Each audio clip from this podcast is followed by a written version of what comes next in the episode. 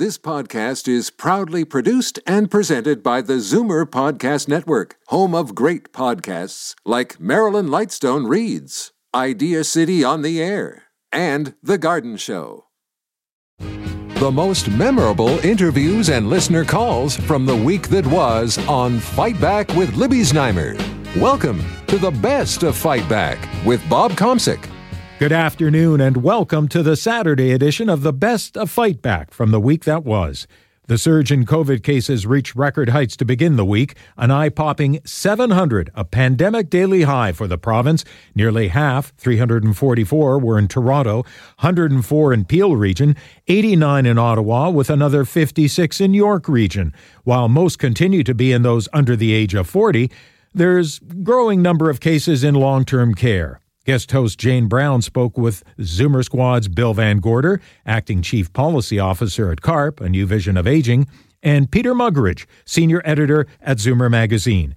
David Kravitz of Zoomer Media was off. Oh, really, really uh, disappointing and, and, and hard to take and, and understand. Uh, uh, the obviously we're still not learning uh, six months into this uh, whole uh, pandemic, and uh, things are still getting getting worse. CARP is really uh, concerned about it. In fact, we're going to be talking more about it. We've got our our National Seniors Day event coming up on Thursday. Uh, and we're doing a webinar for our members right across the country at one o'clock. And we're going to be talking specifically about how we can protect our vulnerable older people uh, and do it now, not wait till another we have to have another pandemic come along. The award-winning story by Alex Roslin on the pandemic's deadly invasion of seniors' homes in the July-August issue of Zoomer magazine, Peter, uh, details very much what has happened and what could happen again. And the fact that it wasn't all that much of a surprise that COVID-19 just was such a deadly force in nursing homes during the spring. Yeah, thanks. Um, Alex uh, wrote a tremendous piece, and, and he wrote it right in the midst of the first wave. So he, um, he did a lot of uh, digging with uh, families who'd been affected, and uh, spoke to politicians and spoke to uh, stakeholders and CARP, and and he, he did a fabulous piece, and and basically um, it looks like uh, it could all happen again. You know, if the if these cases keep spiraling out of control and it doesn't look like um, the province responded quickly enough to put in changes into long-term care home, like staffing increases or um, protective equipment or infection control procedures. And uh, I, you know, I hope we're not repeating what uh, Alex researched the first time around. Well, he eh, calls it Canada's hidden shame and how COVID 19 exposed years of systemic neglect in long term care. Uh, tell us a little bit about that systemic neglect. He references uh, the deadly fire in Quebec, where there were close to two dozen people killed. And the killer nurse, of course, Elizabeth Wettlaufer, was allowed to conduct her murders. Yeah, and and he he's he's um, sort of building off those both those stories where um, you know tragedies occurred um, and nothing was put in place. We ha- we had an inquiry on Elizabeth Wettlaufer, but I think I read somewhere that only three of the um, recommendations were adopted so far out of I don't know how many, but um, so it, it's just basically the situation is there.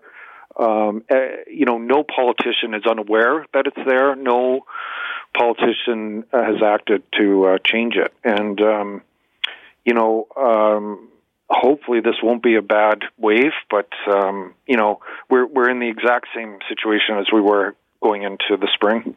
Bill, has CARP, CARP received any information that would uh, um, that would give us the impression that there has been some change made since the spring? Positive change, you know, in, in terms of how uh, the system could be improved for long term care? No, CARP hasn't uh, received any information that says there's been any real change. Lots of promises, lots of talk, but back at, at that time, uh, as the article says, uh, uh Marissa Lennox uh, talked about the need to improve the facilities, uh, infection control, inspections, staffing, especially. And, and staffing is one area where they could have acted, uh, and they must act right away because what we're now hearing is that staff who who worked through the first uh, wave of the pandemic are now just totally worn out, and many of them are saying, I'm just not going to do this again. And it means increased staffing, and that just doesn't mean a few more dollars in people's paycheck. They've gone by that. In fact, what CARP is urging now is the government take a whole new approach and looking at home care and community care instead of these large hospital like uh, homes. That's obviously the, the best answer uh, now. There's got to be better access to care in the community in their own home uh, before we're going to really be able to put a stop to this and stop putting so many people in this big uncontrolled facility. The Zoomer Squad, Bill Vangorder, Acting Chief Policy Officer at CARP, A New Vision of Aging, and Peter Muggeridge, Senior Editor at Zoomer Magazine. David Kravitz of Zoomer Media was off. You're listening to the best of Fight Back. I'm Bob Komsic for Jane Brown.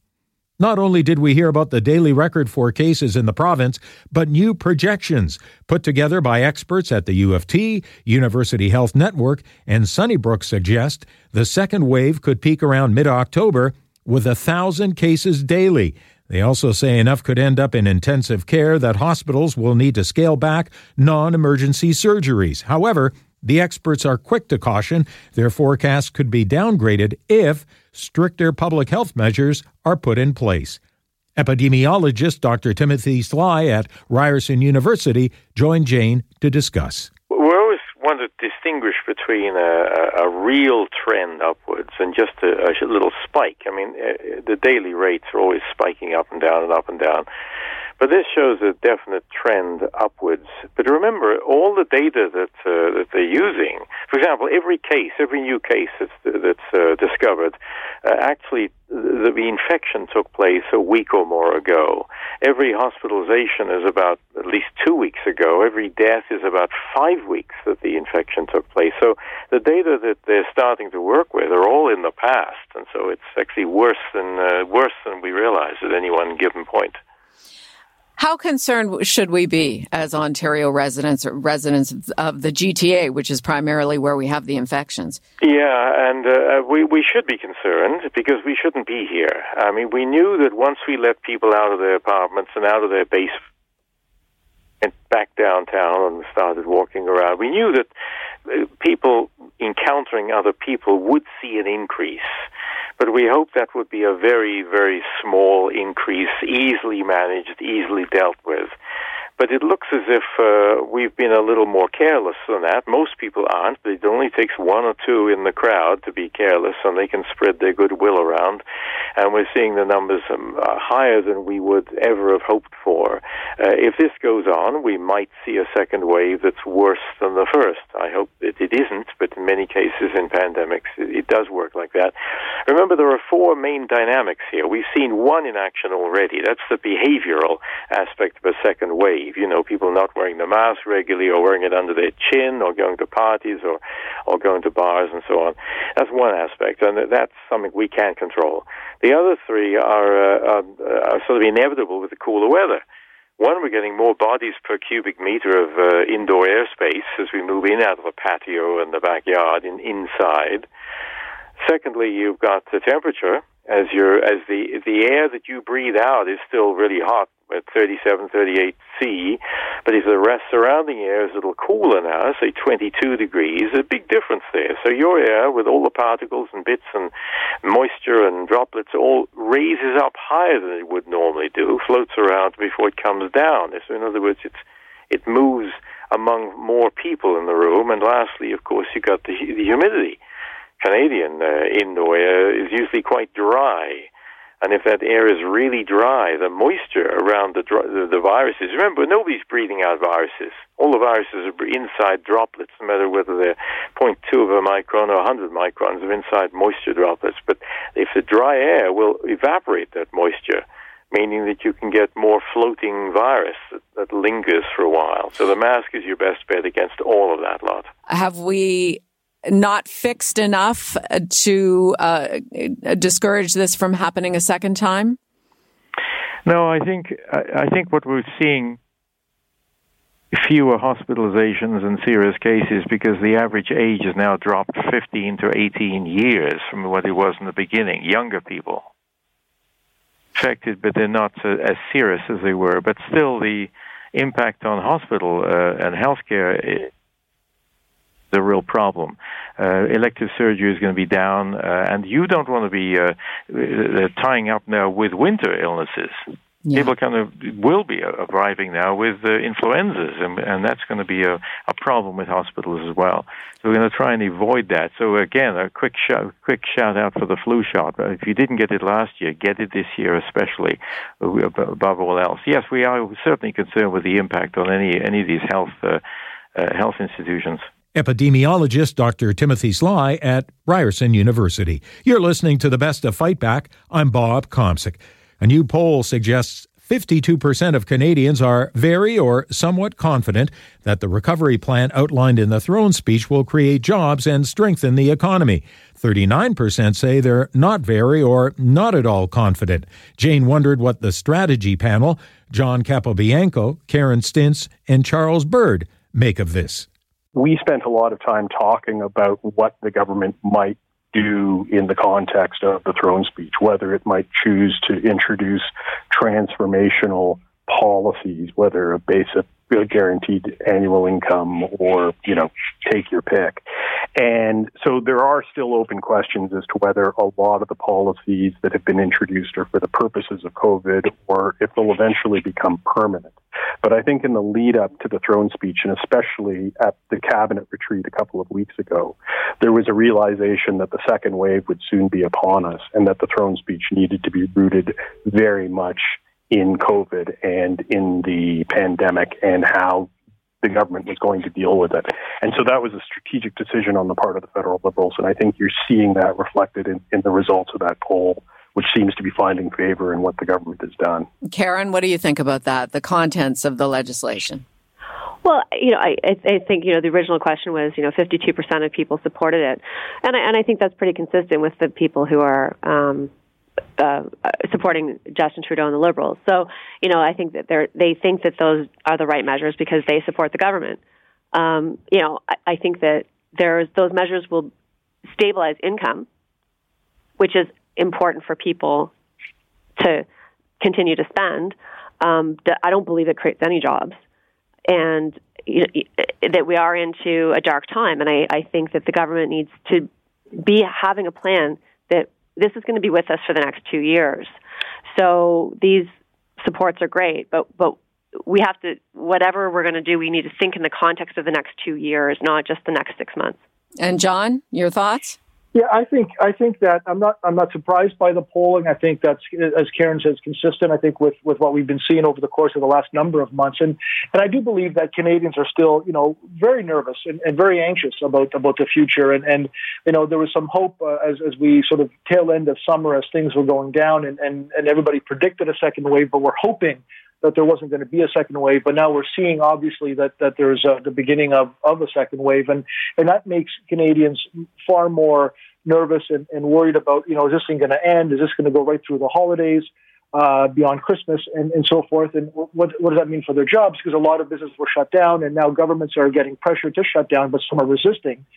Um, so I think from that perspective, I think um, you know Canadians want to hear um, you know governments basically say uh, as Charles alluded to, you know, have have COVID on their on their minds policy wise and pro- provide funding and, and support as we're seeing the Liberal government do. So as long as the Liberal government continues to provide that financial support uh, and have policies to allow for that to happen for businesses to, to continue to, to hire and, and to have have uh, have business coming in, then I think Canadians will continue to support the government on that on those uh, on those policies.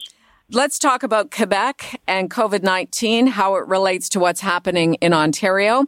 Bars, restaurants, casinos, and movie theaters are closing in Quebec on Thursday for 28 days to curb the second wave of COVID 19. Karen, what do you think about that? Health Minister Elliott says we're not there yet, but it's not out of the question. Yeah, you know, I guess I have a different view on it entirely, and that the the current strategy the government has employed to date has been, you know, closing, restricting, um, putting, uh, you know, telling people that they need to stay home, and isolate, and and again, but but what we're also seeing, I think, you know, there, everyone predicted the second wave, and we're surprised we have a second wave. Well, the reason is because what what we're asking people to do by self isolating and closing is is not sustainable. It's not a sustainable strategy, and we now know. I think that most of us are understanding this is going to be with us for some time. So we need to, if we're going to close and open, close and open, close and open, that is a death sentence for the economy. And we need to come up with a better strategy for testing, home testing, contact tracing, the things that, that we actually can do in that, that are uh, an alternative response to just closing down because at some point people they they just can't live that way and that's what and that's a little bit of what we're seeing even with with the younger generation they're out now um, breaking a lot of the rules because they don't see the virus as being that impactful on them right and so I, I think it's really important that we don't just jump into, okay, we need to close down this whole sector of the service economy because that's only going to buy us a little bit of time. It's not a sustainable strategy. Fight Back's Tuesday strategy panel. Karen Stintz, CEO of Variety Village, John Capobianco, Senior Vice President and Senior Partner at Fleishman Hillard High Road, and Charles Bird, Managing Principal of Ernst Earnscliffe Strategy Group in Toronto. This is the best of Fight Back on Zoomer Radio. I'm Bob Komsic for Jane Brown. If you've been working at home during the pandemic, it seems you're not in a rush to go back to your workplace. A new Leger survey finds a whopping 89% of Canadians have found working from home to be a very or somewhat positive experience, and 86% say they're getting used to the new lifestyle and like it. Jane talked about this trend with Dr. John Trougakos, Associate Professor at U of T's Rotman School of Management, and clinical psychologist Dr. Sam Klarreich. Well, we've learned that people have um, uh, really benefit from not having to, to be in traffic, not having to be on transit, not having to hop in their car, not having to get up early. Um, they're now at home. They can regulate their own sort of behavior. They can regulate when they get up. They can regulate how, uh, how much work that, that needs to be done. They can also be closer to their kids. Um, if I mean, if they have children at home, they um, so they value all that, and, and and it's true about productivity. People who are very conscientious about their jobs, very conscientious about their careers, will also be conscientious about how much work they're doing and um, how quickly they get it done. So these are all benefits. The odd there's the odd person who isn't that conscientious, who doesn't care that much about their career, who, va- who really values staying at home because they believe that they can just take it a little bit easier and not have to work as hard and so on. But I think the majority of people really uh, um, uh, really value it because they can really focus on getting the job done and uh, and actually getting it done more efficiently. And Dr. Trougakos, what do you think about what we've all learned over these last six months with working at home? I think obviously we were put into this situation uh, not fully prepared, but we did have some experience before COVID with remote work, and then everyone had to get used to it relatively quickly. Um, I think we see uh, some of these benefits, like you, you all have already mentioned. I think we also have to think about um, how we can support workers to keep them from overworking and keep make sure that their boundaries are kept. Uh, I know that sometimes people feel, uh, like you're saying, you know, very conscientious workers might feel the pressure to work even more to justify being at home.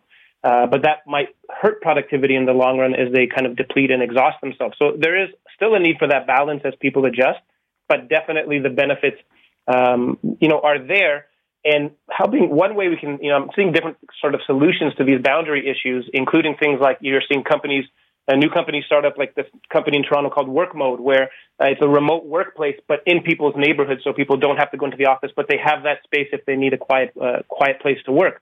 So we're seeing new solutions come up. We're seeing people deal with this differently. And it definitely also aligns with data that colleagues of mine and I have collected uh, on the subject as well.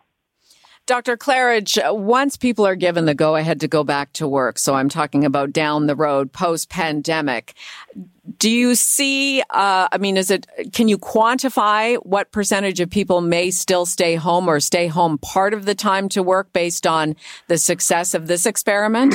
I'm not sure what the percentage would be. I have a feeling a fair number of people are really going to request staying home. There's going to be those who who are, are going to want to be around their colleagues because a lot of people do value relationships. So they're going to want to come in. So I'm, I'm not too sure. There may be, say, 25% might hold back, want to stay at home, maybe a bit, uh, maybe a bit bigger, like in terms of a percentage. But the people who do want to go back to the workplace are those people who value the relationships, value their colleagues, value the, uh, the camaraderie, um, value the coffee breaks, value just reconnecting with uh, with their work environment. Um, but I have a feeling there's going to be a, like a fair percentage, as I said, that are going to want to stay home because they're really far more efficient. Uh, they're getting more done. They're able to accomplish other tasks around the house as well. So, um, uh, I mean, it'll be interesting to see what the percentages turn out to be. The future of work, uh, the future of the way that we will work. I, I'm thinking that the trends are pointing towards yes, we're on duty 24 7, but we also have control and more flexibility about uh, over the time that we do the work. Yeah, that makes sense. I think that's going to make a lot of people very excited because in the past it was um, 9 to 5, 9 to 6 in the office by a certain time, maybe 8 o'clock, maybe even earlier now there's probably going to be a lot more flexibility. There's no question of that. They're probably going to mix days in the office as well as days at home, or maybe working out of the home environment, uh, maybe full time. So uh, the, I think many people are going to appreciate that, and that'll have an impact on people's um, uh, people's lives, say outside of work, say with family, with with kids, and so on. So it's going to be so. It's I, I personally think it's going to be uh, like a very exciting time, and um, I think a lot of people are going to be very excited about the uh, about their new working arrangement. And Dr. Trougakos, final word to you. I think we want to be careful not to say that people are on call 24 7. We want to have those boundaries still as we go forward. They've been blurred, obviously, because people are working from home. But it's really important to keep that work and personal life separated still as much as possible and find ways uh, to do that. So while it does, we do increase that flexibility. We still want to be mindful, both as employees and as managers and organizations, uh, to keep people's personal time to themselves and not bleed too far into not not bleed those boundaries too far into each other. Dr. John Trougakos, Associate Professor at U of T's Rotman School of Management, and clinical psychologist Dr. Sam Klarreich. I'm Bob Komsic, and this is Zoomer Radio's Best of Fight Back. Fight Back with Libby Znaimer brings you comprehensive coverage of the news stories that interest you and your reaction to them on the phones. We've gone through the audio. Here are some of the best calls of the past week, and many wanted to talk about the second wave, including Debbie in Hamilton. I've been working in long term care for almost 20 years now, and uh, it's people would be appalled at what goes on in the day to day operations. Um, and as far as the COVID is concerned, there's been no changes in in our home as far as uh, more staff. They've hired more, but they can't keep up with the demand. As soon as they bring new people in, people are leaving, moving on to better jobs that uh, pay more, and that's part of the problem too. Is ours is one of the lower uh, on the lower end of the spectrum for uh, paying employees, so people use our place as a stepping stone for uh. Uh, a job that pays more. Rio and Etobicoke is not overly concerned by the number of COVID cases. Everybody's obsessed with how many cases. Uh, yesterday, what was it, one or two deaths? That's the that's the important number. That's nothing. There's so many tests now. Like back when we had 8,000 tests, you had 640. Now you got 40,000 tests. Seven. That's like that's nothing. Like most of the people, and then they're always going on about oh the young people, sixty percent are under forty. Yeah, sixty percent of our population is under forty. That's pretty. that's nothing out of out of whack there, right? And now, Fight Back's knockout call of the week. There were a lot of great calls this week, but the winner of the Fight Back knockout call of the week comes from Helen in Toronto, who's concerned about messaging around the new visitor restrictions in long term care. My mother's in long term care, and I've got a wonderful relationship with the director. She was sending me something, and uh, I, sent her back an email saying, I'm very confused. I get this from, you know, they have their. Uh, uh, their bulletins that they send out. I said, I get this, I get that, I get the other, like, where am I? So she wrote back and said to me, we are going to consider you an essential caregiver. Uh, you fill out this documentation and, you know, you'll be able to come when you want, as long as you want, as often as you want. In the interim, I had been speaking to a social worker and I said, you know, it's driving me a little bit bananas because my mother's got dementia and, uh, I don't know if she knows who I am in sunglasses and, uh, a mask. like it's been a while. Right. So she said to me, You know what, Helen? You're not the only one. Every single home, every single person I speak to who has someone in the senior's home, ha- and the homes could even be owned by the same companies, they're all different. No two homes are, tr- are um, interpreting what they're getting from the government in the same way. Oh, so it is mass confusion. That does it for today's Best of Fight Back on Zoomer Radio. If you'd like to qualify for the Fight Back Knockout Call of the Week, phone us from noon to 1 weekdays. Or, if you have a comment, email us at fightback at zoomer.ca, follow us on Twitter at FightbackLibby, and have your say anytime on our Fight Back voicemail at 416 367 9636. I'm Bob Komsic. Join me again at the same time tomorrow when we'll round up the rest the best of Fight Back. The Best of Fight Back is produced by Jane Brown, Justin Eacock, and Zeev Hadi, with technical production by Kelly Robotham. Executive producer Moses Znaimer. You're listening to an exclusive podcast of Fight Back on Zoomer Radio, heard weekdays from noon to one. You're listening to an exclusive podcast of Fight Back on Zoomer Radio, heard weekdays from noon to one. This podcast is proudly produced and presented by the Zoomer Podcast Network, home of great podcasts like Marilyn Lightstone Reads, Idea City on the Air, and The Garden Show.